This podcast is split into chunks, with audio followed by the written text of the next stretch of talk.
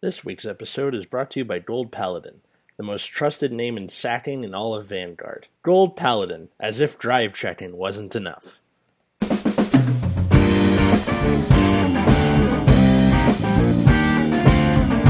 everybody, welcome to Nexus at Night.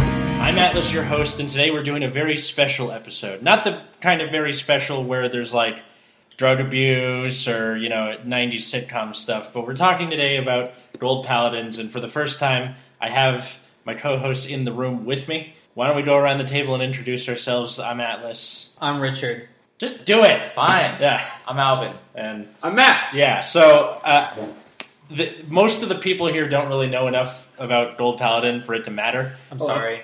And Are no, straw dolls for someone else that's coming, be coming in? you mean straw man? No, straw dolls. No, it's a straw like a straw man argument where it's okay, whatever. Anyway, Oh. so we're we're just talking about it because we were hanging out and we're having fun. Richard's playing with his buddy fight deck. Like, You're like- welcome, Gabe. Yeah, Gabe.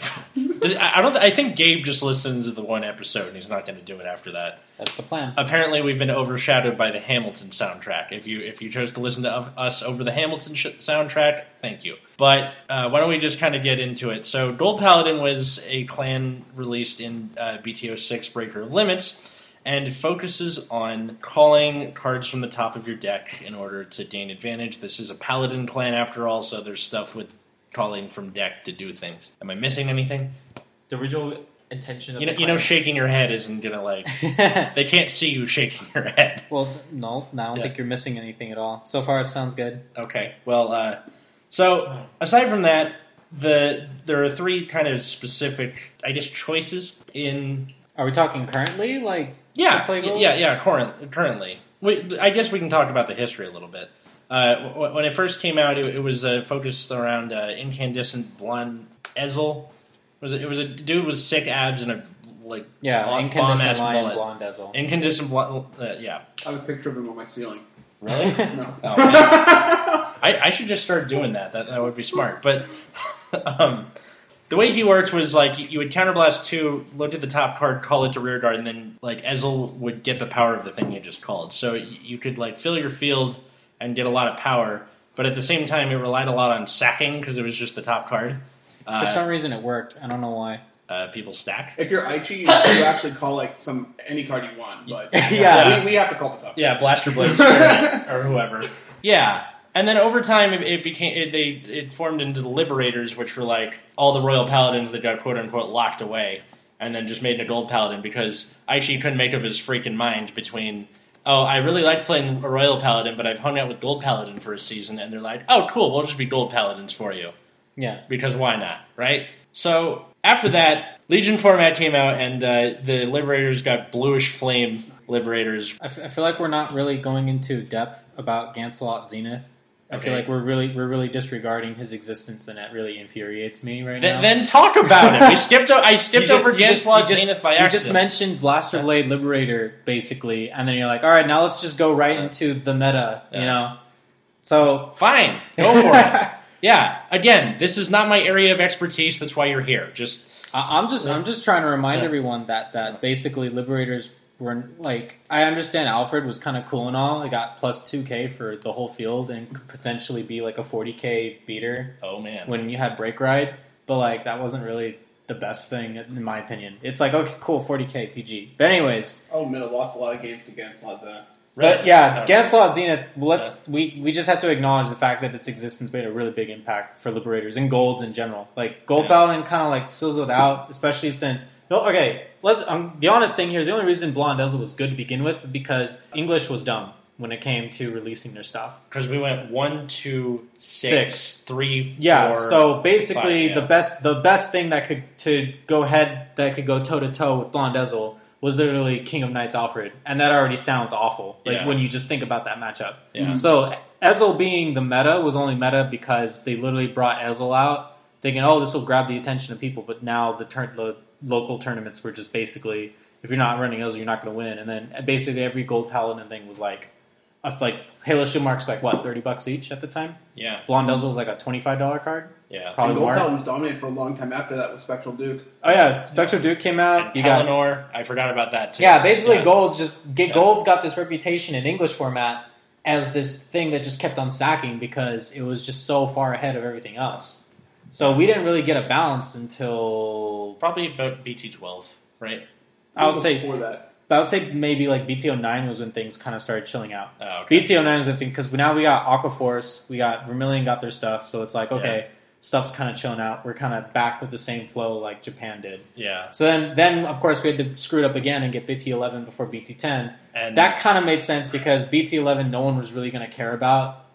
To be Oh. honest, the only thing people wanted was Dauntless and maybe Oh. Transcore yeah. from that set, and if they wanted two Celestials, Well, Dragonic Descendant was, or was that BT? that's BT ten. Oh, so it's like Bust- yeah. Yeah, Gauntlet Buster. No, literally everything in BT10 was every- everybody wanted. Everybody wanted the Liberator PGs. Everybody wanted Eradicator PGs. Everybody wanted Genesis because that was a brand new clan at the time. Mhm. And then everybody wanted Descendant because it could restand if it didn't hit. Mhm. And then it was like that was the set everybody wanted. And Bushiroad was like, "Oh, if we put this out first, we're just going to sell this, and no one's going to buy 11. Yeah. All right, let's put 11 out first. Okay. But other than that, but the reason I'm trying to say is the reason golds, the golds really hit a really good hard meta from BT06 all the way up to BT, BT09. Just the fact that Ezel's existence was misplaced yeah, in English format.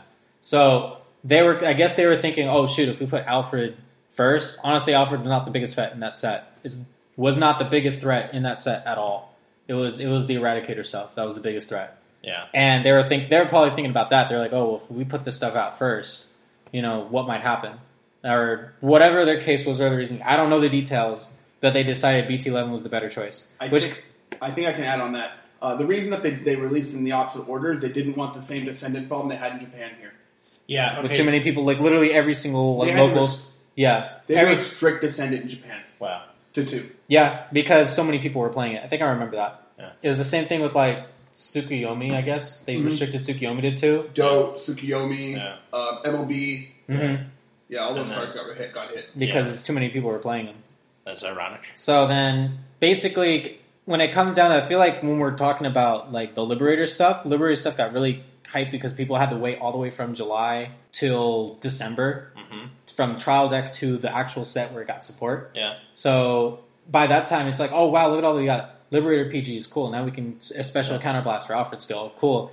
But then it was like it kind of faded out, especially when you got BT12 and like Link Joker introduced and everything kind of started balancing out. The game was finally feeling kind of balanced and everything was like kind of feeling like equal. Yeah. Of course, we still had our top tier meta, but that's we're used to that. Mhm. But it wasn't as unbalanced as how Ezel started it out. Yeah. So, uh, so talking about Zenith a little bit. What's his deal? So th- there was a Solitary Liberator Gancelot, which was the break ride. Yeah, Um, Ar- arguably the second best break ride to Mordred Fountain. Mordred Fountain. Yeah. Mordred Fountain because Yeah. Yeah, no, I get it. I, I see what you're getting at. But uh, yeah, so w- what was Zenith's deal? Zenith's deal was yeah. that we got Alfred. We went from Alfred good to Wolf Fang uh, Garmore, which was really meh but really fun. So I enjoyed that. It was a three dollar card. That was the best part. Wait. Call five minutes in a turn, no problem. Oh, yeah. So I loved that thing. That thing That was cool. great Yeah. because you just had to. You literally did not call anything early game, which was what we used to have Yeah. before G format. Now we're just Vanguard. Well, okay, okay, don't you call. don't want to push your opponent to limit break.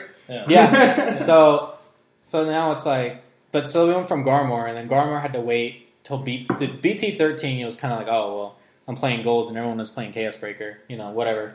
So then it was kind of felt like, well, if I play Garmore, they're just gonna lock everything, Yeah. and Alfred sucks because he needs rear guards to power him up, and now it's like, with, Yeah. he's he just gets plus two K. So it was dark days for Gold Paladin, indeed. Yeah. Uh, They were, it was okay. yeah. They weren't that big a deal. Well, okay. Actually, the, the But the, but the thing was with Zenith, Zenith was kind of like, oh, okay, well, I just need an open column to attack, and then you send stuff back, put the top card, and it gets 10k. So literally, the fact that the thing that got called getting 10k is like, oh, cool. Whatever it is, it's going to hit something. yeah. You call it trigger. It's a 15k attack. Attack a rear guard. You know, that's a their opponents drop 10 if they want to protect their rear guard. Of course, no one wanted to call their triggers that actually really suck. But the most fun thing, for at least for me, that I found a lot happening was every time I did that skill, Liberator Royalty Phallon would just show up, which was the 12k attacker for Gensei. It just showed up. And I feel like Matt is like saying, like, he's seen that happen to him a lot Yeah. before as well. It's like, okay, cool. Oh, wow, the 12k attacker Yeah. that gets, you know, oh, that's 22 by That, itself. that's all that happened to me. Yeah, honestly, I feel like that happens too much. Oh like wow, Blaster Zenith. Blade Spirit. or, or it's like a grade three, and you're just like okay, Oh uh, yeah, let's also mention that uh, that what was his name? It's something like Flying Liberator Gorlois or something. And like Minerva got a copy of that. I know Ashley got a copy of that. It was those things that were like choose a grade three with Minerva or, choo- or Galia, choose a grade three with Gancelot, choose a grade three with uh, yeah. Ashley, and you if it's in your drop zone, you put it at the bottom of the deck. Choose another grade three Gancelot, Ashley, or Minerva or Rugalia, and give it five k. So like Ordine Owl, is that what you're Yeah, thinking of? because we are back in the day when the grade threes in your hand literally did nothing. Yeah, So it's like, you know, you just rode them, but if you have extras in your hand, now it's like, oh, call a grade three. yeah. There's a grade three in my drop zone too. Cool. Let's uh, shove it in the bottom of the deck, give it plus five. And now it also made you start thinking about what am I healing? Oh, look, there's a Gancelot in my drop zone. I want to heal that. Give that plus five. So now, uh, not only do you have the break ride going five, five, five to three rear guards, you got Gorlois going, let's give that one five as well. Or I have, I let's call another grade three on top of it. Oh, look, another one in my drop. Let's do it again. So it was this like this fact that we just went from like, oh, Garmore, field, we're done, to hey, look, power, power, power, power, you know, and then let's swing for four attacks.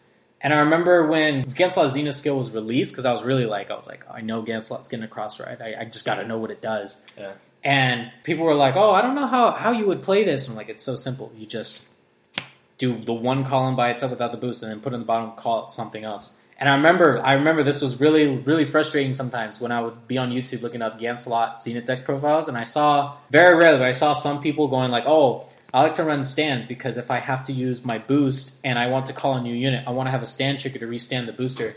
And it's like you don't need, you didn't need to do that, but it was just really funny people trying to figure out how Zenith worked when it was pretty straightforward. I feel like it honestly was really the first time I ever used Zenith in tournament. I topped that tournament. It was it was just good. It- uh, this being Power Anime or yeah, uh, Power Enemy just closed, came out. that's No, it actually came out I think the same day oh, wow. because I remember people using Tempest Bolt the same day Yeah. it came out, and then uh, Jose got Tempest Bolts, and then that was like his favorite card for the longest time. Yeah. And Power Anime was a locals of ours for a long time. Anyway, they have a. YouTube channel. Anyways, Yeah. I remember like uh, I had three, but uh, there was a guy that it's game time. His name is Darwin. He let me borrow one of his Gancelots just for the tournament, so I could like play it out. And I topped, but it was also because Gabe was just messing around with Murakumo stuff and like I cannot wait until Gabe comes on the podcast. It's gonna be the like funniest thing ever. So, but I topped, and there's even a video of literally me showing how I'm. si- I was this, I was so sick that day too. Oh. That was the fun part. That was the sickest I ever was in my life, and I decided to go to a Vanguard tournament. Oh, and infect everybody else. Yeah, that's that's that was my plan. I was Uh, I'm, I'm miserable. Let's make everyone else miserable. If if you're not sick, actually, if you're sick, fine. Follow in Richard's footsteps. Go to it's game time in uh, Los Angeles if you happen to live there. So you know, hooray! Free advertisement. You're welcome, IGT. Anyway, so So Gancelot, I feel like was great. I, I, I we I just honestly I evolved into Monarch Alfred because Monarch Alfred at the time was really like the problem solver of every deck, every control deck you could come across. okay, so wait, so we got Ezel Scissors and then Monarch Alfred. So Oh, yeah, Ezel Scissors and Gancelot Zenith came out at the same time. Yeah, They came in the same set. Ezel Scissors, I was actually, there was a point in time when I was actually contemplating running one copy of it. just my, to fuck over Link Joker. Just to, just to mess with Link Joker. And I thought, oh, if I ride this. But the thing is, I was also thinking, well, a lot of my Liberator skills aren't activate. Marron needs a Vanguard to get 3k. If I, you know, have messed up columns, I don't. Phallon needs the extra 3k. You know, I was like, uh, these things don't really work out, blah, blah, blah. But it, it was probably going to be fine. That was like, when I first started playing this game, Break Ride was kind of just starting around. Mhm. But I was still really familiar with what the other stuff people were playing because I didn't actually buy my first Vanguard deck till three months after I started really getting into it. I, I just kind of waited out. I was like, oh, this trial deck's coming out. I want to get it. I'd rather save my money and you know get that rather than have something now and then know I'm not going to use it once I get that thing. So it was, it was a really it was a three month wait and then so I, I was already familiar with people like running around with Ezel and you know doing their their little Crimson Light, Cub, Crips, move to Soul, Superior Ride, Ezel, next turn Platinum Ezel, cross ride, like right, right at the bat. I saw a lot of that, but I was still kind of inexperienced, so I felt like, oh no, it's Ezel Scissors, not a Liberator. It's going to be inconsistent. Let's not run it. And also how like Ezel Scissors was like, I honestly don't remember how much it was. I'm guessing it was ten. I might be wrong when BT14 was out. I can't believe you can remember prices. I'm just remembering prices because I was remember trying to build Gancelot, and Oh. Was a fifteen dollar card. Oh, No, was he? I think it was twenty or something. He might have been fifteen. okay. But I just remember Oh. trying to build this deck and going, do I have the money to do this? So, and then I used it at Well, that was the same year we had uh, had Thank You Fest in Pasadena. That was a while ago. That was after I left the game. I left around BT 15, Mhm. 14, 15 ish. and that was fun. That was actually a really fun event. It was they had the Fan Fest there, except to be honest, that the Thank You Fest was way more fun than Fan Fest. Oh. I'm just gonna put that out there. Uh, And Gancelot Zenith was fun. It I took a lot of time, thought, you know, how I wanted the build to be, and it was I felt pretty confident how I had it. You know, four Marron, four Bruno, four PG, two Glory. It's just, it just everything was really consistent about the deck. Yeah. And then when we had Monarch Alfred come around, ah, yes. that was Okay, that so was fun. Monarch Alfred was along with uh, Scissors. I, I think it was like a better like version. That's literally what Monarch. That's why Monarch Yeah. Alfred gave the set out later. It was the better version. So he he just can, can you remember the effects off the top of your head? Of course, Atlas. Yes, of course. of course you do. It's uh, My little Encyclopedia Britannica. Yeah. Uh, let's see. Liberator, Monarch, Sanctuary, Alfred. His limit break four was Counterblast 3, Soul Blast 2. I think it was Counterblast 3, Soul Blast 2, anything, which was great. But you literally needed Liberators in the deck for it to work because it was take your whole field, put it on the top of your deck, and then you had to look at the top five cards of your deck and call up to five Liberators. Mm-hmm. So if you were running like Flame of Victory in your deck, you couldn't call it if it was on your rear guard, or if you saw it in the top five. So you literally your deck, even though it didn't have an, a special counterblast like uh, Round Table uh, Round Table Alfred did, Yeah. you you still had to have Liberators to call. So it was, it was still fine, but it was like I remember my main problem. This is the main problem I had with Gancelot is if I didn't ride a Scrad and start building my field before I rode Gancelot to kind of get the break ride off efficiently, it was like kind of dead because I needed to have stuff called already in order to get the break ride off. And then you have control decks, especially Eradicators, going, "No, I'm going to kill off your field before you can break ride." You know, so that was the only thing. My biggest fear, honestly, when I remember playing Liberators, was having to go against Eradicators, knowing that the biggest counter to it was the fact that I couldn't get my break ride off as efficient. But with uh, BT15, that nice little card, uh, Liberator Star Rain Trumpeter, was like amazing. What does he do? Uh, Star Rain Trumpeter, and this the Star Rain Trumpeter's skill revolved around Blaster Blade Liberator. It was as soon as it's placed, you pick a Blaster Blade Liberator either from your soul or your drop zone, put it back in the deck, shuffle, call the top card of your deck. Wow, that was good. And I had this this I don't know if it's a curse or a blessing, but this happened every single time I used Star Rain Trumpeter. I to this day, when I was using the deck, I'd never called anything else. Okay, maybe something else every once in a while, but the majority of the time, every time that happened, it was Blaster Blade, two deck, shuffle, shuffle. I swear I shuffled as hard as I could. Top card was Blaster Blade. Uh-huh. Every single time. Majority of the time, and I would also joke with people like, watch, it's going to be Blaster Blade. And it was Blaster Yeah. Blade. That's absolutely revolting. Yeah. So, and then we also had that white Balin or white Rainbow Liberator Balin, which was the better Dorient for Blaster Blade, which was when Blaster Blade was placed on rear. Any rear, if Balin was on the field, you just unflip the damage. That's really good. So if you have two Balins and one Blaster Blade, you unflip two. If you have one Balin, two Blaster Blades, you know, still unflip two. If you have two Balins, two Blaster Blade, you unflip four. Wow. It was just great. So like if I had a ba- if I would call Balin, then Star Rain, and I put the Blast Blade, and I go, Blast Blade's going to show up right now. Call it. Oh look, unflip.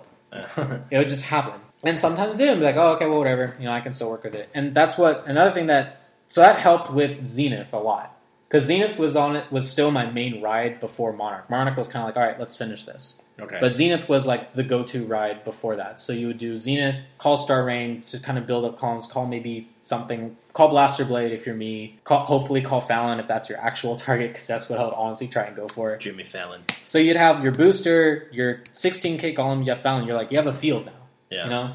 And if you're at four damage for whatever reason, your opponent pushes you, now you're at limit break and you can start doing stuff. Yeah. But the idea was that you know you go into Monarch Alfred if your if your opponent's locking your field or is retiring your field, and we got and Dragonic Overlord started getting support again, starting BT fifteen, and kind of never stopped the- after that. The OG break Yeah. ride, and the rest is history. Yeah. So that's the best part that Monarch Alfred would really attribute is like when we were, no one had ever expected Legion to ever be a concept ever. Yeah. Because we just had limit were thinking, Yeah. Two things on the Vanguard circle for shame, or whatever. I, don't know. okay. Anyway, I just drew a Mr. handlebar. Emphasis. I just drew a, a handlebar. I think there's a mustache, monocle growing out of your eye yeah. right now. Mm, yeah. And then, Uh, so it was like, think about it. You're like, look at this. Your field goes back and it comes back out. It's like, oh, Mega Colony, whoever played and played that clan at the time, Mega Colony, stunning your field. Let's put it back, bring it back out. Tempest Bolt Dragon literally is just the counter to it. Your temp- opponent's going to counterblast three to get rid of field. You're going to counterblast three to get a field back. So it was, it was like no matter what happened, you're like, oh, I ride this and my field is back. And then if you just call out Balins and Blaster Blades, you know you're going to get unflips afterwards. You could do it again if you wanted to. So it was is the idea that Monarch Alfred at the time, at least for me, I felt like this is the card that solves any problem during a control deck. And it's right here. Like, no Link Joker, no Kagero, no Mega. It's like this is this is the card. This is going to solve all my problems. I know? just imagine you doing like a Braveheart speech. Yeah. They can take my rear guards, but they can never take my rear guards. I just, No. have, I just have a picture of Richard kneeling on, uh, kneeling on his knees and doing a Hail Mary. it's like as soon as Blessed that be card Monarch showed. Sanctuary Alfred. Yeah. So Um, it was. I was just imagining open up his locker and there's a copy of uh, Monarch Alfred in with the prayer candles.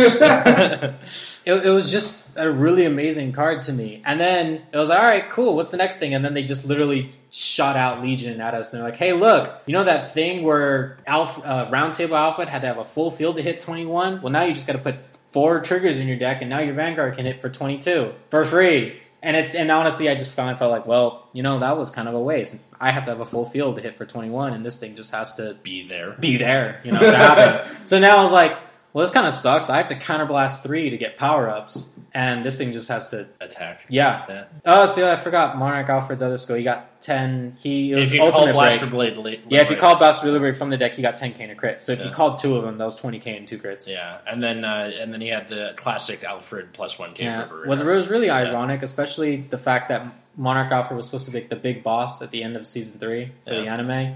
Was that Aichi ran no break rides units because Alfred doesn't combo with the break ride at all because you're gonna make your rear guards powered up, but then you got to send them mm, back anyway. back, so yeah. it was just funny, and I know I'm pretty sure there was people who go had gold paladin decks that were like, oh, three break ride, three zenith, and like two monarchs for like techs. Yeah, But I really wanted, but I really felt because all this support was related around Blaster Blade, I really wanted to have like support that would really focus around really helping Monarch Alfred as well. And honestly, I felt like riding the break ride and like, oh, no Zenith, but look at all these Monarch Alfreds I could be break riding. It just felt like if that happened, I wouldn't, I wouldn't want that situation. it was for ride consistency. Yeah, Yeah. and also you, it's like even if you rode Monarch reverse, that's fine. Uh. You know, it gets, it has, it has Incandescent Lion and Salvation Lion as well as skills. The gets plus one free trigger. It had the same thing. Yeah. That thing had so much text on its card; it was unbelievable. It had I- I- ultimate break, it had limit break, Right. that whole text. And then It had the also. it had the continuous during your turn gets plus one K free trigger, and then it had Lord. like literally. You, I- I'm looking at the picture right now. You can't see his legs.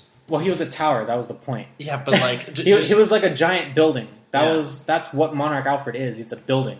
Yeah, but only saying a couple cards with more text, one of which, of course, being the legendary Exculpate the Blaster. Mm. I remember him. That's that's another episode for another day. But anyway, Legion format, BT sixteen and seventeen. Oh, that's fun. Dark times indeed. Well, I, re- I remember. Uh, at least for lo- I feel like I'm like sharing a lot of personal stories with Gold Paladin because I just had like, like every time something Gold Paladin Yeah. related, there's something happening in life. well then you, like- and you have you have this like really sweet story for why you like picked up Gold Paladin. Not gonna tell it today. Okay, Anyways. fine. Jeez.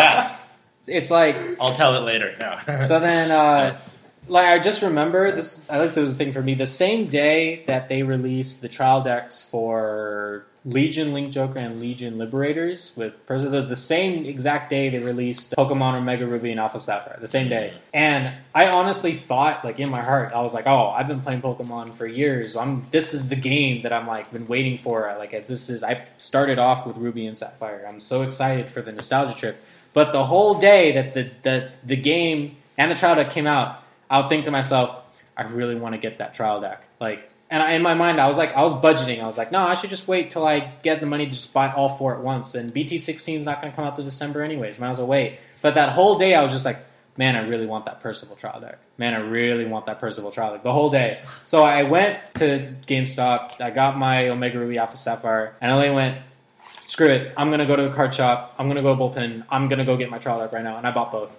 I, I spent like half of whatever my allowance was just just to get all that because I, I just I did not regret it.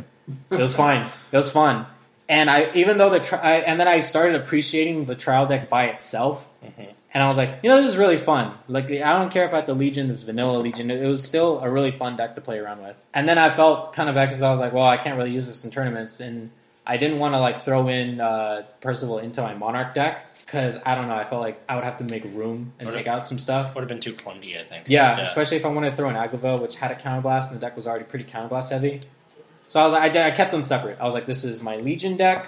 which I put in my regular whatever sleeves, and this is my Monarch deck, which I put in my fancy Gancelot sleeves. and um, so, and I just kept the two separate, and it was just fun to oh, let's play this for fun. All right, oh, and I did not enter any tournaments due to the fact that EB11 or at least whatever the Shadow Paladin and uh, Genesis EBs that Yeah. contain Legion, where I, there was no point because that's what was topping everywhere. Well, because Revenger, right? Yeah, with the Revenger, they, was, they just they were the only Legion decks that were that had actual good skills that weren't generic. You know, Yeah. so that was that was the main reason, and it's Okay. just so Well, then there's we- no point. It was like, oh, restanding Legion Vanguard against a thing that's just And they Legion were once. problems for a very long time. Yeah, Uh, it was the- it was pretty long. Yeah, okay, so BT16. What happened in English was they crammed together. Oh, yeah, and they didn't make the Eradicator trial deck, which was a really dumb idea in my Yeah. opinion. That was Oh, okay. they- That was- You mean Brawler Trial deck? They didn't make yeah. Why yeah. didn't they do that? Honestly, Okay, well, okay, so they crammed together the Brawler Trial deck, the Brawler support like literally all the Brawler support. all the Brawler support, but uh, most of the, uh, and then like they shuffled around 16 and 17 into like their own. yeah, they separate just they sets and, they kept the Deleter Trial deck, just everything. Yeah, they, Yeah. th- it was really weird. It was, I mean, it was kind of cool for some people, but other people like Gabe was kind of bummed out because he was like, "Oh, BT16 Japan, that's Musketeers and Nova Grappler," and he was like, "Oh, that's fun because I like those decks." And then later to realize that's BT17, not BT16. English, yeah. So then he was like, "Well, why am I even why am I even doing this?" And then of course Gabe somehow got into a Thing Saver deck, and I just want to keep reminding him that he built that because he has this whole thing about how he tries not to be part of the meta, but then accidentally somehow does it. Accidentally somehow does it. Yeah, but kudos to him. We had a, a tournament at Bullpen that was literally uh, youth versus adults, which is basically anyone 21 or older was on one part of like a big team Yeah. and anyone 20 or younger was like on the youth side and it was basically to see who was the last one standing or the last group standing Plot twist: None of them can pay their rent because one of them doesn't have to, and the other one spent it on card games. Mhm. Yeah.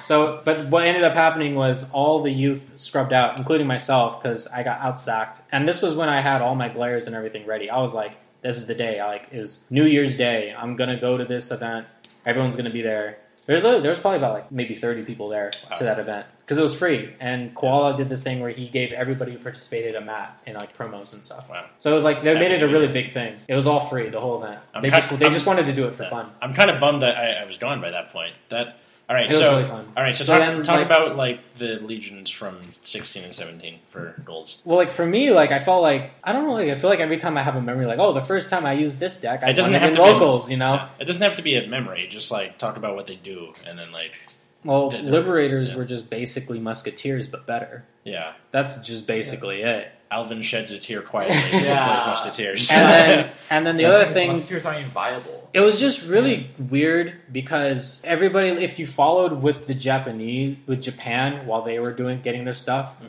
you were kind of like preparing yourself at the time, going, "Oh, that's what's going to come out. This is what my deck's going to be when it gets to that point for us." And I was like, "Okay, well, first is Percival and Core." yeah, So I already, I already had a deck list for that ready Yeah. to go. I was like, "All right, four Aglavale, four Phallon, or, or Yeah. three Phallon, and like three or four Lawful Trumpeter." I got, let's, yeah. Oh wow, look at this thing, Prominence Glare. That's really good. Oh well, this is how my deck's going to be for that. And then you realize, hey, all those things from both of those are now together. yeah. So, So, prom- so it was like my whole thing about, oh, I guess I'm just going to do my Prominence Glare Glare. deck. But then it all all of it changed because I thought Core was kind of iffy because you had to Spear Call a copy of itself, and then which I actually thought crit right. uh, That's what I thought Catch Goal was for. I thought Catch Goal's purpose was, oh, this isn't core Aglaville, put it back, get another one, Yeah. keep going till you find it. That's Yeah. what I thought the purpose was. Yeah, Because usually the main Legion boss, that's what you're going for. yeah, It wasn't like, oh, look, conveniently Aglaville, now I get this skill, Yeah. which which is what I do now with core. yeah. And but that's what I thought was the goal. So I remember playtesting, trying to go, oh, how am I going to make this work? Oh, I guess this kind of works. Yeah. And then Glare came out, and I was like, oh wow, it's literally got a glory skill, and I just got to throw Josephus or some 7k, and it's 27 glory skill. I'm going to run 8 crit 4 draw, right? Yeah. And then I remember playing it out on Cardfight area when they were updating Yeah. the stuff. And I got a mirror match, and I used Guido because I'm just like, oh, Shun Solo Yeah. gets the skill, and I just put a 7k booster. Yeah. He used Chronogo, which is the plus thing. I'm like, oh, isn't that thing supposed to be for for core? You know, Yeah. to make core bigger. Yeah. And then he did that thing where he's like, oh, I'm gonna take all your damage. I'm like, no, why is he doing that? And he went, okay, call something, plus three Chronogo, catch goal. Call something else, call catch goal. Call something else, call catch goal. Yeah. And that Chronogol was buffing up, Yeah. and I'm like, what is he doing? And then he activated the glare skill twice, so it had three crit, and I'm like, what's like? I didn't get it until he did the total boost, and it was like 42k three crit, no grade one or higher from PG, and I'm like, oh. Oh. I've been like, that's kind of cheap, you know. But then then I was like, but that's really smart. yeah. And then and then I started doing that, and and I was like, wow, this is actually really autopilot, but really fun and consistent. Because you just call Lawful Trumpeter, and you, you, that's already your first free call to puff up Chronicle, and you you can call two things. That's 33k. That's Yeah. good enough. yeah. Ideally, you want to call maybe four things if you're running Chronicle. And the idea was, oh, if they kill Chronicle, cool. Let's call Bruno instead. You know, Yeah. is that was that was the idea. And I ran. I didn't take out Guido. I still ran Guido as a tech. Yeah. So my my at that time, I was like, this deck is great because I don't care if they lock my field because Explosion brew. yeah, Yeah. I just got glory skill and crit. It's it's great. I don't need anything else. yeah. So my first tournament, I topped with it, but only because people were grade locked, and that's when I realized Thing Saver can't do anything unless it if it can't Legion Yeah. at all. It just loses hand. That was that was a fun There's reality. there's no sea breeze for sing for things Yeah. saver. Yeah. And then uh, it was it was really funny because I just kept I was like this I think this I went to myself like, you know what I don't care if there's no gold paladin support for a year which basically almost felt like a year Yeah. and I'm like I think this deck is a pretty good deck I'm just gonna keep, keep with it because I kind of I thought to myself I'm like you know you know maybe this game's kind of expensive this this card was like twenty five dollars you know I don't have any income I better kind of tone it down you know this stuff's kind of expensive so i think i'm gonna just stick with this but ironically this bluish flame just ended up still being like high up in the gold paladin meta for two years Yeah. i mean how, how, how often does a deck that first comes out and still has basically the exact same grade 3 boss and the exact same playstyle be the same way and still work for two years And it's, still very rare and it's still working to an extent. yeah, Yeah, Thing like, Saver is the same extent. way. It still works, and that's that's just because Legion's just kind of an overpowered format Well, to begin with. there's But- that. There's that and Blaster Engine.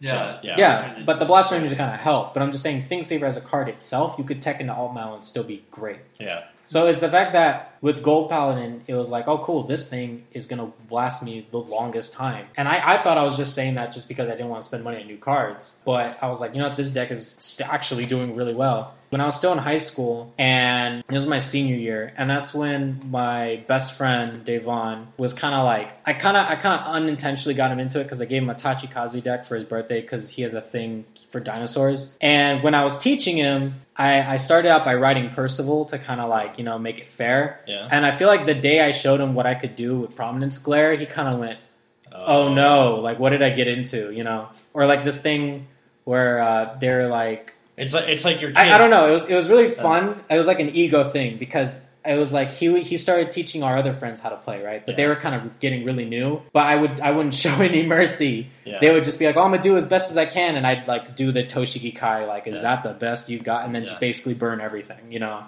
And it, it's like Explosion brew. yeah, and then they ex- the minute it happens, of course, they were probably sitting on the other end watching me play solitaire for like a good five minutes, then attack and they said, "I don't care, I can't guard," Yeah. you know. Oh, I lost, you know. It, it was really dumb. This was back when Miles, Gabe, Jose, and I we had this dumb rule where if you wanted to be a part of Nexus Core, you had to be one of beat one of the members best two out of three. The only reason it was fun at the time was because Devon, Alexis, uh, Eddie, and Hirsch were just learning, and we thought, oh, we should just do this because when they beat us, it shows they've grown or they've they've blossomed out of this their cocoon or something. So it was like they had to they had to beat us bet two out of three. So I was like, oh, okay. I want to be the I want to do it for Devon. Like if he beats me, then he can join, but it has to be me because he's he's got to overcome. I literally would I would literally play him God. against every time he wanted to play out Explosion Bloom. Just like every time he remembered playing Vanguard with me, he would think of that memory. That's this. It was just it was just a fun concept So so you basically you gave Davon PTSD. about Prominence Glare, which Yeah. is what you're supposed to do with Prominence Glare. Okay, Yeah. It's fine. this. The idea was you would ride that card, and people would get the same fear as they would about Thing Saver, except probably worse because this is like a 50-50 chance. It's not like Thing Saver, like oh okay, I'll take the first one, PG the second one. This is literally I might not even be able to use my PG right now, and it all depends on what he does right now on his Yeah. turn. Yeah. That's that's the thing about You're- Glare that was kind of scary. You're, you're watching the cards appear and disappear, and you're like, you better, you better not. Yeah, exactly. Please don't. Please, God, no. Yeah, Yeah, um, that that was and it was it was fun to actually do that. yeah, It was just fun. yeah. And what was I think the the best part about it was that it was still continuing the Liberator support. So all the cards that I collected, like Josefa, Zoran, and Bruno, I'm sure every other Gold Paladin player relates. They were like, "Oh, cool! I don't have to worry about grabbing the stuff anymore because I already have it." The only expense and the best part, I honestly think, I'm so thankful to Gabe, Jose, and Miles for this because we all got boxes of BT16. We all just went, "We are going to put things towards you know towards what we want." Jose wanted brawlers, so every time I pulled a brawler, It goes- it goes straight to Jose. I didn't even think, oh, the value. It's SP. I just straight to him. Yeah. And Miles wanted Aquaforce. Gabe wanted to do the deleters and like Thing Saver Yeah. for some reason. That was funny because I actually pulled a box with Thing Saver, Alfred Exiv, and uh, the deleter grade three. I forgot its name. Uh, Oxus. Oxus, yeah. I put those are all three of my triplers in my box, and he was like, "I need all three of those." Like- right? And I'm like, "Oh, what do you want? And he bought me two more Liberator trial decks, which I was planning on getting myself, Oh, but he just bought them for me because he wanted those three cards. oh, that's nice. And then Miles and Jose individually pulled prominence glares from their boxes and gave them to me. Score. And combining all all four of the boxes, I got all four of my regulation liberators. So I was like, I literally got my free mates for glare, two glares, and I li- got all the stuff for my trial decks already like ready. I was literally missing two glares and I was done. Oh. That, and then it was just the fact that I had to spend sixty bucks. Well, I, I spent six. I spent seventy technically because I pulled Legion Rare Core. I had this thing with Core since I already knew I wasn't going to like it. I didn't want to pull it. And I I had just had this thing like I swear if I pull a Legion Rare Core when I'm not looking for it, you know, I'm not, I'm not going to run Core. I'm in Percival Glare, Yeah. not doing Core. I pulled Legion Rare Core, Yeah. and I just went into the shop and I said, "How much for this?" And they said fifty bucks, and I just spent another ten. I got another box. There you go. So Yeah. that's that's what I did. It was it was the fact that probably like other Liberator players probably had to grind and like wait till payday to go. Oh, I need to get my cores, or I'm gonna I'm gonna drop hundred bucks and get all four of my glares. I ha- I just had to drop to the sixty and then another twenty five just to get an extra glare just for my deck, which which might be a considered like a two hundred dollar deck, and I just spent like a hundred. So like it was, So you- but so it was you- really like a team effort. So whenever I think like I built glare, I don't think and I go, oh, I spent so much money on this deck. I literally think I just got it, but I felt like I was supposed to get you, it. you, you forced gumped your way to. Uh, yeah, Yeah. basically. and and that's another reason because since I was so low with like budget, yeah. I, I couldn't buy those Yeah. cards on my own. So that's why I'm really grateful for. Talk it. about a team effort. Uh-huh. Congratulate. And that, and that's the other reason why I was like, you know what? After this deck, because I'm so happy with it, I just want to stick with this. You know, G era, whatever. I I tried Alt Mile, but I didn't like it when it first started. Yeah. So, but that was like another thing Yeah. we we pitched in for a case. It was only forty bucks, so I was like, all right, this works out, right? Get all the alt mile stuff, and I but I didn't like it, so I sold it. And I was still like, you know, I really like my glare deck, and I know like probably this is a new format because Legion just basically obliterated majority of the limit break format. You never saw after BT seventeen a limit break deck Yeah. ever in a, in a tournament. So I was like, oh, this is gonna be the same thing. Yeah. All we're gonna see are G decks, which eventually happened. Yeah. But of course, the cross was like, nah, Legion's still, Yeah. you know, Alive and kicking. yeah. Cut even to to this day, cut two, Southern But- Star Dragon. I was I was honestly like, you know what, I, this is I just want to play with this deck, and for some reason, it still gets support. Yeah. It got Brennius and that new crit trigger uh, barb truck, Yeah. and I honestly kind of thought to myself like, And you still have I was it. like- what do you? What do you? okay, Yeah. you know, I was like, I was like not expecting this because I was honestly I was still kind of excited a little bit for Gurgit Sweat because I'm finally like finally a stride deck that I can use for my clan. Yeah. you know, my first opinion. All right, I guess now we're talking about Gurgit. Yeah. So cut to Gurgit. I finally come back to the game, and I rejoin it. I join. I joined it at Yeah. the same time. and like the the. Oh yeah, the, the Gabe game had, started in the Gabe had a great nature Yeah. deck ready for you, and you were like, "What is this?" I know. Well, because it wasn't it wasn't mid game anymore, and I, I got it to work for me. But anyway, thanks again, Gabe, for making the Big Brother stuff while I was gone. Anyway, so we come back. The game is starting to stabilize because around GBT 01, shit hit the fan, right? Mm-hmm. Matt, you had an explanation? I mean, you just had ridiculous stuff come out for a few people. Yeah, like And what, like five clans maybe got really good stuff, and everyone else is kind of still just in chilling. the dust. Nova, You know- Nova's, Royals, Kagero, different- Gears kinda, Gears. but Gears was kind of was really tier two. The, the Yeah. reason I like acknowledge Gears as tier two is because Miles built it, and they did really well with at Springfest with Gabe. That was the same time Cosmic Roar came out, so Oh. Dimension Police was barely getting up there, but people were kind of figuring out Dimension Police that day. Yeah, it came out right, but right the day before spring. I Fest. remember The you day buying of. those. was and the I'm, day and. I'm like, I have no idea what I'm doing. Yeah. Yeah, I mean, I knew Die Earth was good. That's what I figured out that day. And everyone else was like, "I think Diarith is bad," and Mhm. I'm like, "No, I'm pretty sure Diarith is good, but I have no idea where like how to Yeah. like, set everything up." And this just wasn't enough time. But And- so Cosmic Roar had like barely come out, so people didn't have figured it out yet, so that wasn't a thing. So it, Royals, Neo, Nectar.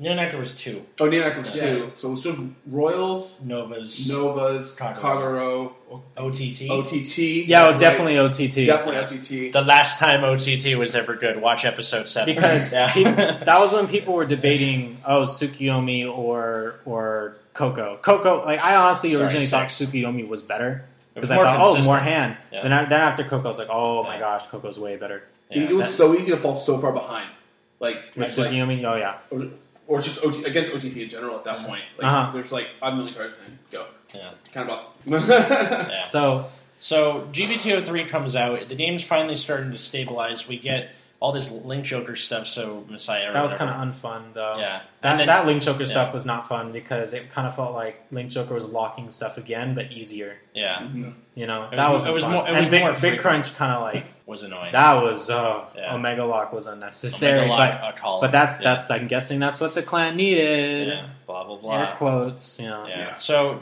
Gold Paladin gets Gurgit. Sunrise Ray Knight Gurgit. What's actually really funny about that Gurgit deck is everything in that deck that came out. I literally people were buying GB203 were like Shadow Paladin, or guys, or guys, or other people Amnesty, Amnesty, Amnesty. You know, Yeah. Link Joker. I'm kind of running, going, hey, psst, ha- hand me those Gold Paladin commons. You know, Yeah. that was literally me because everything. Can I your quills? Yeah. Everything in that set was like the the Quills and the Gurgits. I got two Gurgits and two quills pre-ordered, and they were like five bucks each because Yeah. people were already hyping Quill for Pelennor, which was really annoying because it didn't need to be hyped at all. Yeah. I already figured that out. I'm like the Pelennor thing's fun, Dead. but I don't know if it's gonna work. I honestly was like, oh, let's make let's make it fun. That sounds like fun, you know. Gurgit, let's make it a fun deck. Let's get fun. let's let's go find let's figure out how much Pelennor is. is. Wow, twenty five bucks for a. I'm, I'm not Yeah. that I'm not I'm not down to have that much fun. yeah. So that's that's when I was like, okay, this is dumb. And I actually had a Pelennor. I'm thinking to myself, wow, I can make some money. Nobody I knew wanted to buy a Pelennor for that much, so I literally just sold it for a dollar. And I was like, you know what? They're right. This card is not worth twenty five. It is worth a dollar. Yeah. So I sold it for a dollar, and I, I gave it to um, I forgot his name. Oh well, but he was he his thing was he was known for the Pelennor stuff at Power Anime. I can't believe I forgot his name. I can't. I mean, Andrew. Andrew. Andrew. Andrew. It was Andrew. Andrew is known to be like the Pelennor guy. So that I'm like, oh, he's like, oh, I feel like rebuilding Pelennor. I'm like, there you go. Yeah. I felt like give it to the the Pelennor guy, you know. and then I was like, okay, well, how am I going to do this? And then people were even asking, like on Facebook, on, on North American Cardfight Vanguard, they were like, what's the best backup for Gurgit? And people were saying, oh, Lofty Head Lion. And I'm like, oh, that's a pretty meh card. Or, or, or it doesn't call stuff, you know, really. Or it the- has to be placed. or the old guy. The old Don Valo with the beard, Yeah. he has to hit. But if you ride him, it Yeah. sucks. And then people are like, oh, I'm just running Ezel Scissors. And I feel like when people started realizing you could run Ezel Scissors, and I think Absolution, Lion King, Mithril Ezel. came out before GB203, Yeah. so people could throw that in too. Yeah.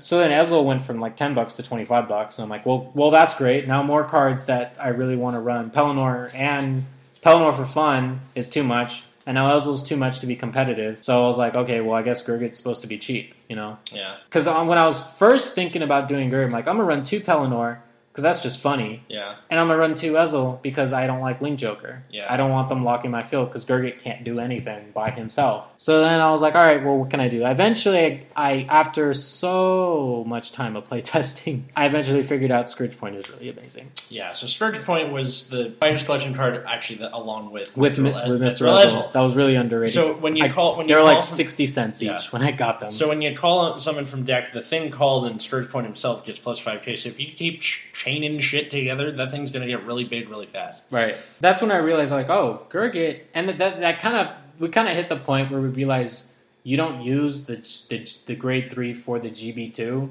You We just it- got to that point where people just stopped doing that. You Yeah. know. So I was like, okay, well, the GB two is defensive. I, I get no one's offensive with their GB twos. This is before next stage, so no one even thought about using uh, Chronojet's GB two Yeah. after set three at all. Yeah. You know. So it was like, oh, well, this makes sense. You know, defensive, and I'm offensive when I stride. This is G. Yeah. I, I, I was like, hit that point. And then I had lofty, two lofty heads. That's a pretty Yeah. decent bet. And two Donvala. And Donvala was like the, the I realized like, oh my gosh, you call it with Quill, give it plus five because Scourge Point, give it another plus five because Rising on Net, give it another plus five because Gigantic Ringer. You got a, a thing that's pressure with a big number. It was really hard to make uh, the Gurgit deck because it was really counterblast heavy. You were Yeah. counterblasting at least the least two times a turn, and if you don't have an unflipped engine, you go from two to four to Yeah, you can't really do much anymore. you had, you had to run the 5k Soul Blast and flip too. Yeah, and that was just one because you needed the soul for Gurgit. It was just Yeah. really weird because there were too many things that contradicted, Yeah, but eventually kind of worked its way out. and that came in B- GBT07, didn't it? Yeah, that kind of uh, worked its way out. Yeah, Okay. a lot. So GBT07, which just came out for us here in the states, like what a few months ago, Yeah, like July, June, something like that. something like that. Yeah. July probably. Yeah. I don't remember exactly. Me neither. So what's what sort of fun like? Well, we got a soul charge engine and an unflip engine, which honestly I was actually surprised. I thought they were going to get kind of like they were kind of like, nah, man, just put the card down. It does it. Yeah, and then you got the keyword in unite, which is if you call two things, you know, to guard circle or Yeah. rear guard circle, just unite for the turn. like E- easiest fucking shit ever. I don't remember talking with Robert about it, maybe him mentioning it, but I feel like if we actually talked about it in depth, because Robert and I agreed that Unite, as awesome as it is to get off, it really sucks they have to do that every single turn because you deck out really a lot. Yeah. And I, and when my, you like, you saw the the video of me playing Gabe, and even though I even though I used the quintet wall, that's just five cards short of deck out. Yeah. I still decked out, but just because I'm five cards short, that just showed you how close I was to deck out. And Yeah. he probably still had like half of his deck left. And that was really hard to figure out. And I, I actually also had that problem with regular Gurgit set three. I was decking out because I was trying to run draw triggers in the deck, not the stand trigger. Mm-hmm. Because I was like, oh, this stand trigger is weird because I have to play it first, then I have to use Yeah. stride. I didn't think about using Quill with it. Yeah. I was just thinking straightforward, doing the stand, then having to use Gurgit skill. Yeah. And I also saw like other people were posting their deck lists for Gurgit, and they did a crit for draw something, and oh, these people probably thought about it. You know, It's that's a- probably what you have to do. Yeah, but that's what everybody goes to automatically. Yeah, I know, but that's what I thought. I'm like, why am I decking out so fast? And it was because of the draw triggers. Eventually, because of Scourge Point, I was like, because you're hitting such big numbers so quickly, you don't your deck out wasn't that big a deal because you're punishing your opponent. They should- su- they sh- they, they should be dead before you deck out. Was the idea with Scourge Point. But because of my my additional idea was Campbell, Campbell, Spear Cross, you know, Scourge Yeah. Point. It maybe was the thing, but then I realized it's it's literally Campbell, Scourge Point, Scourge Point, Scourge Point, and then and then If they if they start killing off your stuff, spear cross. then Spear Cross is like yeah. an emergency. Yeah, And then I ran one Blizza because it's like, oh, hey, I just strode. You're at five damage. Your turn. It's like, oh crap, I need GB two yeah, Blizza. You know, Yeah. that's that's what Blizza was for. It kind of sucked because it was like, oh well, now because sometimes I would go, oh, Blizza, I want to be careful, and then I don't use Gurd's GB two at all during my defense. I'm like, wow, I could have actually been offensive that turn. yeah. You know, Well, okay. Well, now now let's cut to uh, GBT. back to GB two seven. Yeah. So you, you get Unite. You get stuff that goes into Soul, including Jeffrey, the trigger with the French horn, Marcia, stuff like that. So that puts stuff into Soul for Gurgit, and then you also get like unflips or Mm. draws or. So that also means you can get pressure and also leave your field empty to call more shit next turn to set off Unite. I remember talking with Gabe about the whole thing with the soul. Uh huh. and I was telling Gabe, I was like, you know, I, I, I think this this thing has enough soul charges. I can start running two copies of those Soul Blast two on Flip twos. And Gabe was like, are you sure? Just because you got soul charge support doesn't mean you're going to be soul charging that much. Yeah. So I played him against Area, and I told him midway through the game, I just started, Gabe, count how many cards are in my soul right now. And he was like, why do you have eight cards in your soul? You know, Like Like, I'm setting up my Mega Blast. yeah, it's like, and it's like, how did it's like you and you kind of don't really pay attention to everything. And you're like, wow, this is a really big stack under Yeah. Gurgit going on right now. yeah. And honestly, I honestly felt so really, just so comfortable knowing that I can unflip and have soul because that was main, mainly Gurgit's thing. Is I really had to figure out When to counter when it, and also I didn't really feel like the deck was around Gurgit. The deck was literally was Gold Paladin Quill featuring Scourge Point. Yeah. That was literally the deck. And then Gur- Gur- Gurgit was just needed because if you didn't superior call something, yeah. you just, you were like losing out with Yeah. Scourge Point's ability. He, he, he was a means to an end, I think. Yeah. And, and then now the deck is kind of starting to be focused around him. Mhm. They also released the start deck, so now we have a bunch of Gold Paladin new people. I remember the start deck. I was, I was Yeah. so convinced I was going to trade out my triple R Gurgits for the foiled TD ones, Nah, man. and then and then for some reason I would just look at the TD artwork, and I, for me I was just like, I don't really like this. And then what happened was I started go seeing people running Gold Paladin decks, and they were all running start decks. So I kind of felt them and like, wow, these people are probably like grabbing onto golds now, and I just had this thing like I just if I switch out the rarities, I feel like I'm just following the same train. Like if you, I feel like I want someone to go, wow, he has the triple R's. Yeah. Like I, I've been I've been trying to make Gurgit fun for the longest time, and now that it's got support, people are jumping on. It's your gold badge of courage. so Yeah. that's that's the only thing. And I, and then Also, even- I kept pulling fucking SP Gurgit. I pulled it three times on three separate occasions. Mhm. Not that that's a bad thing, but like It was- just- yeah, it just just keeps going, keeps showing up. And the reason it's funny Yeah. is because no one wants an SP Yeah. Because people Yeah. people Have- underrate start, it. and also start deck. Why would you want it now? Mm. Yeah, and then Gabe keeps teasing me. It wants you to build it. Yeah. Ke- like because I pulled an SP Spear Cross too. Yeah. and he's like, build it. I'm like, and I'm not pulled, building and it. you pu- Yeah. pulled uh, GPGs too. oh right, yeah. Oh, that's another thing. Let's talk about Gurgit. Oh, how- GPGs versus the the normal re- normal PGs. PGs. Yeah, When I was first doing Gurgit 2, I thought, oh, let's run regular PGs because we can do the, the Superior Guard. yeah. I cannot tell you how many times that never happened for me. Ever. Yeah. When I would go look at the top point. four. Yeah. Yeah, let's look at the top four out of like my 30 or 20 Yeah. cards. Like, that's still one fifth of your cards. So you have a one in five chance of being, being, having one of those, being in there. Let's be honest. It's gonna And be like- it's gonna be two stands, a grade two and a grade three. It, right? It's just going to be something where it's like, and I honestly, I did not want to go, oh wow, let's save the GB2 just in case for this occasion. I feel like if I'm doing that, I'm not. I was trying to make Gurgit like tournament. yeah. I wanted, I wanted to use it in my locals, and I've actually there were games where I would. That this was back when Sword Me was still in every single Royal Paladin deck, and that was really annoying. So I remember using my Gurgit deck way before GBT07 and somehow being able to keep up with Things Saver Jewel Knights. It, it- I don't. It was all because of Quill and Spear and uh, Scourge Point and like things like Fangol. You Yeah. know, like Fangol or even Lapier Shooter or Saphir. It was like I was constantly changing around, but it was still it still was keeping up really well. So I was like, this this is fine. This is a competitive deck for me, and other people don't really see it. Well, there's that, and then like we, we took it. To, you took it to Springfest last year. Yeah, but that was Yeah. with start deck stuff, Yeah, and also I got my Ezel stuff, so that was. but I'm convenient. saying, but like by the time you did that, we managed to get decently far, especially because we we, we had Where did we get to? Like round we died around four, five. Oh, five. Yeah, huh? and, Better and, than and I this was with Jared as our third seed. Jared, we taught him how to play at a diner an hour before. Yeah, we literally the taught him thing how to started. play. Yeah. We, we taught him how to uh, play like Yeah. literally out like hours before the event started. And, And- some yeah, And then we he- gave, gave him that Spike Brothers, and like, and we we did decently. I was running seven C's and getting my ass kicked, so you know that's life. But It's better than me. I got, I got knocked out in round two because Oh. a couple of people and Oh. they they can't uh, because they still believe they still believe against stride like how people believe against vaccination or Oh, oh, okay, like let's- the, the, the refuse to get with the time people. Actually, I wanted to do an episode on that later, but let's move on. So, Yeah. uh, But I Is this the one that I missed due to uh, Yeah. dying in the hospital? yeah Yeah. Dying right. yeah, yeah. yeah. The, the only reason the only reason we got uh, Jared to use Matt's deck is we poisoned Matt. I mean, Matt got appendicitis. and, uh, we had we had to take him to the hospital. No, I was gonna Yeah. just ice people. It was fun. Uh, oh no! The, the, the, there's a there's a Nexus Core video where we talk about that a little bit, but um, yeah, sh- Yeah. shameless plug. Um, but yeah, so set seven with all the new stuff you have, and also we G- Gurgit Stride. How the hell can you not? That was actually really funny because Yeah. I remember talking with Davon trying to think what it, what's it gonna be. yeah, My first thought wouldn't it be funny if it was just like a Gancelot Zenith like revive but as a G unit. yeah, You know, like it on attack, flip over another copy of itself, put a unit at the like Yeah. put units at the bottom. Instead of one unit, it's two units. It's called two new units. yeah. Like something like that.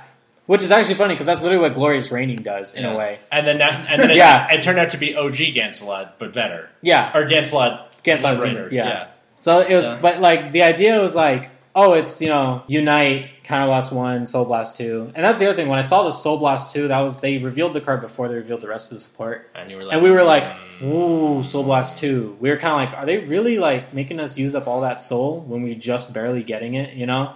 And then I realized, oh, I'm I'm fine, yeah, you know. Jeffrey French Horn, Yeah, yeah, uh, we were. We were Starface line. I think fine. after they revealed Yeah. the stand trigger, that's when people were like, oh, we're Yeah. good, yeah, you know.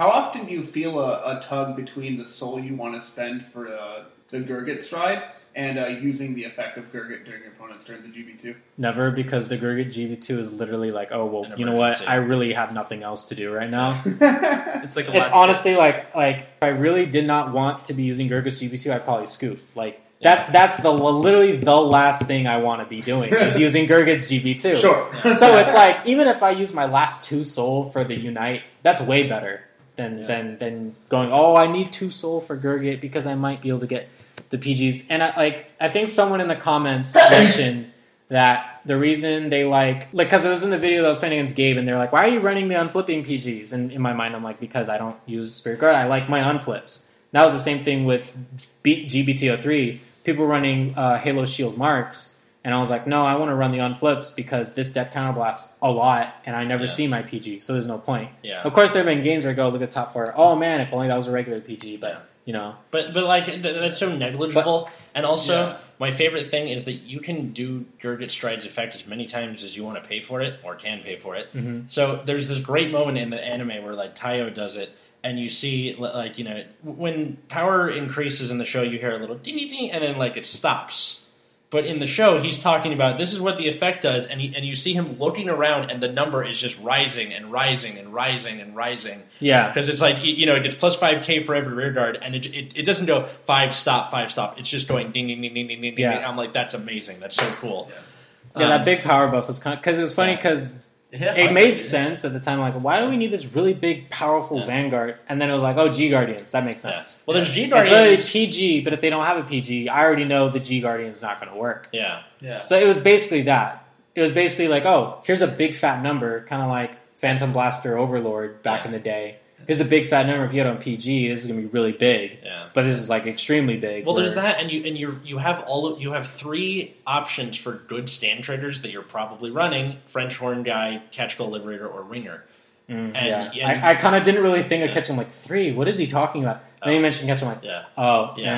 eh. Well, I, no, just And- like a, yeah. as a clan, you have Yeah. options. And yeah. basically, uh, the Groot Stride basically gave everything shitloads of power. Yeah. Um, So 10k. It's almost comms, like the reason why they ran. Uh, and the other players ran Refros, and even then they still uh, run the res- uh, rescue stand. Yeah, they were running when you- both before ref, before Yeah. refs got limited. But it was but it was I was trying to think about it too, going should I run ringers or, or I was also thinking like should I run more stands?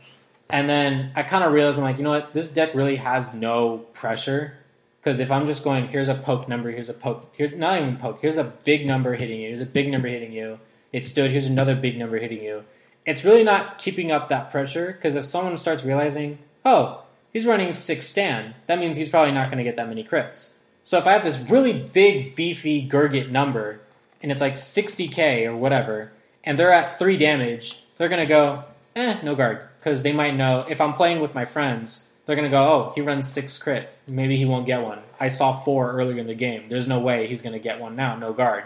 So I was like, this deck still needs the crit pressure. It still does. So what- needs. What do you it have, needed like, it during. four it- still four stand eight crit or yeah, um, Oh, it, okay. it's it's just it's the best thing right Yeah. now, in my opinion. always keep the French horn around though. Yeah, Public Okay. service announcement. There's a real cost to putting stands in your deck. We should probably talk about that because Yeah. like, you and I have these long conversations about like the merits and you know not merits of stand traders. I'm just trying to imagine how fast I'd deck out if I actually ran draws and stuff. that would be that's fun. No, I think that I think the standing gold paladin is very good, and, Yeah. I thi- and and I and I think like there are there are stands that are definitely worth playing. I just think uh, there is a cost. And Yeah. I think the cost is is, is, is, is I mean crits are really Yeah. good. I just want- sacrificing pr- Yeah. pressure for a different kind of pressure. I've seen I saw I saw one deck profile on YouTube of a guy who was running 12 crit, and I thought that that makes sense if you want to just really just beef up all your numbers right from the get go. Yeah, But the other thing is you have to understand is this is Vanguard, and you can you can run 12 crit, but it doesn't still still doesn't mean you're going to see one every drive check. yeah, And that's coming from me when I even tried to put 12 crit in Bluish Flame, and it actually was worse in my opinion. Mm. It was Well- just worse. Well, because twelve crit, you lose defense for the most part. Like if okay, stands are kind of the same thing, but like with uh, the stands often have the good effects, and draw traders or draw traders. So a lot of these crits are either are the heart thumb clone and then just vanilla stuff. yeah. So all you're getting on like taking it as damage or like drawing it outside of the thing is just a 10k shield and some Yeah. yeah 5k. I guess that's the only thing I don't like about Jerry the Stand is because I was so used to. Uh, I remember when I was playing with Scourge and Quill back in the day using Gigantic Ringer. The idea, of, even as the game was progressing, I'm calling normal stuff out of the deck and Yeah. I'm putting a trigger back in the deck. Yeah. I'm essentially trigger thinning out my deck. And if I go call out Pull with Gurgit skill, Pull is a 16k because of Scourge Point on its own. So when I go this rear to Pull to van. If my van sees a stand, I restand Quill. Quill's 21 on its own. Yeah. And I'm probably going to see one if I'm putting stands back in my deck. And I and usually a lot of times my drive checks, usually when I'm playing like when it's the game turn finisher, it's usually stand, crit, stand. Yeah. Or something like that. Or stand something stand. It was usually there was definitely a stand somewhere in there. And that's what I always expect. But because Unite is so different than how I used to play Gurgit, it's it's I just I would always find myself going buff up, buff up, buff up, call, call, or I'd see like the top three and I go, oh wow, Jerry, cool. If I call it, then I can move it into Yeah. solo in one flip. But I started realizing like, why am I not seeing triggers in my triple drives? And I was like, oh, I'm calling my triggers from my deck, and I'm leaving my normal stuff in my deck. Yeah. So I'd be like, oh cool, I can call the the I can call the Heart Thump clone, and I can draw. Yeah. That's a draw, you know But it's a trigger. but it's a trigger. And I started and I started realizing that. So if you're playing Unite and you look at your top three and you see like a whatever card, if you see trigger, trigger, and like something like a PG, Yeah. and you're like, oh, I really don't want to call it PG, then maybe that's the that's the that's the circumstance. Like, oh, don't call the PG, maybe. With that new PG in set eight, you might want to call that. Yeah. But like it's it all. dep- I tried to stop myself from calling triggers, even if the situation. So oh, I really need a seven K booster. I could say, hmm, yeah, but I could really I could just put another attacker in that column and try and work with that because I really wanted to keep the triggers in the deck. Because if you have this big beefy Vanguard number and they go PG, you need your rear guards to be beefing up too with crits. And that's why I like to run four Bowler Goal because they go, oh, that's like a 21 column or a 26 column on its own. You know, I'll just take it and you go, oh, look, a crit. And you put it there and they go, oh, well, now that's a threat. Oh. That's a threat now. And since Bowler Goal's dumb because it gets 5k for no reason, Yeah. that's Yeah. that's what keeps it buffing like that. What, what's ironic is that like Gold Paladin used to be like very kind of static, where you just call and keep your field, Mm. and then you just fill it as necessary. But then with all this u- new Unite stuff, it's constantly just making room for new stuff. Yeah, which is Wh- which is needed good because- Unite need. Yeah. That's the only way you can activate Unite. Yeah. Well, there's that, and then like uh, against all these control clans, it- you have like more of a shot because all your stuff is gone, and you can just call new stuff. Right. Also, I, I just realized this is the first episode you've been on, and you do all of the video stuff for the Nexus Corps YouTube channel, which is super important. Mm-hmm. Uh, yeah. So thank you for that. You're welcome. Um, actually, I, I want to do an episode with you and Different Fight again, where we talk about like how to run a Vanguard YouTube channel. Hmm. That'll be nice. That would be fun. yeah. Get Um, his point of view. Maybe I can get some insight from him. Yeah. Him being really successful at it too. Yeah. Well, I, I think part of it is uh, he like his how to play video got sent to Bushiroad through Twitter. Bushiroad s- retweeted that, and then people were like, "What's this?" And then you you got a bunch of subs. Yeah. He totally deserved them. Don't get me wrong, uh, Mhm. but uh, we, we are constantly in his shadow, and we're working on it. We're like close to We're, fifteen. we're not even a shadow. We're like we're trying to be his shadow. Yeah. like yeah, We're not even the close. ass of a flea. The ass of a flea. the ass of a flea. All right, The shadow of an ass of a flea. That's what we are. We're the shadow of the ass of a flea flea. that is looking at different fights shadow. That's basically what we Nexus Corps, the shadow of the ass of a flea. Yeah. It's really catchy. I'm putting that on the next T-shirt. No, shadow I was of about the to say of a that. flea. Put that on a Yeah. t-shirt. But so yeah, but like th- we definitely have some fun stuff coming on in the future. Thanks for for being here, Mm-hmm. Richard. Thanks for being here, Matt and Elvin. Uh, Sure. I, I, I hope you guys like uh, like the format of us just being in the same room as opposed to Skype. If you like it, uh, give us a review on iTunes and such, and we'll see you next time on Nexus at Night.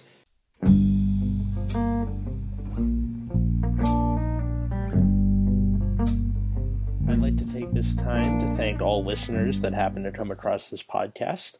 Uh, be sure to rate and like us on iTunes and to, you know, suggest this to your friends. I'd also like to thank Lil Elephunk, the Oakland based band that supplied our intro and outro music. Uh, you can find them at lilelephunk.com, so L A L E L E P H U N K. You can also tweet us at VG Nexus Corps, so V G N E X U S C O R P S. Or you can tweet me, Atlas Novack, so at A T L A S, N is in Nancy, O V is in Victor, A C K. Have a good night, everyone.